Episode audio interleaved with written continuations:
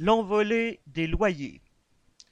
L'indice de référence des loyers, IRL, sert de base aux bailleurs du privé et du public pour fixer la hausse annuelle des loyers.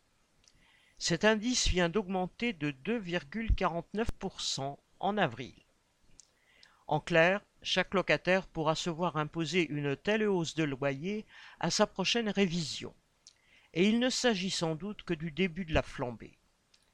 En effet, cet indice est basé à 60% sur l'indice des prix à la consommation, à 20% sur celui de la construction et encore à 20% sur celui des travaux d'entretien et d'amélioration.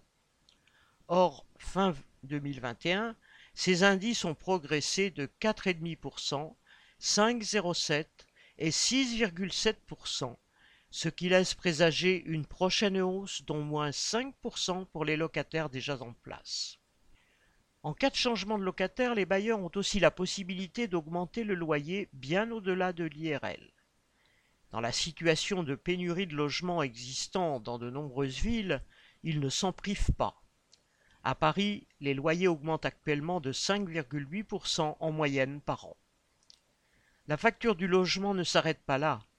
De nombreux locataires ont subi une explosion des charges liées à la flambée du prix de l'énergie, en particulier la hausse de 45% des tarifs du gaz entre janvier et octobre 2021. Les dépenses de logement atteignent souvent le tiers, voire la moitié des dépenses d'un ménage. Il faut donc non seulement augmenter les salaires, mais les indexer sur les prix et les loyers que payent réellement les classes populaires. Christian Bernac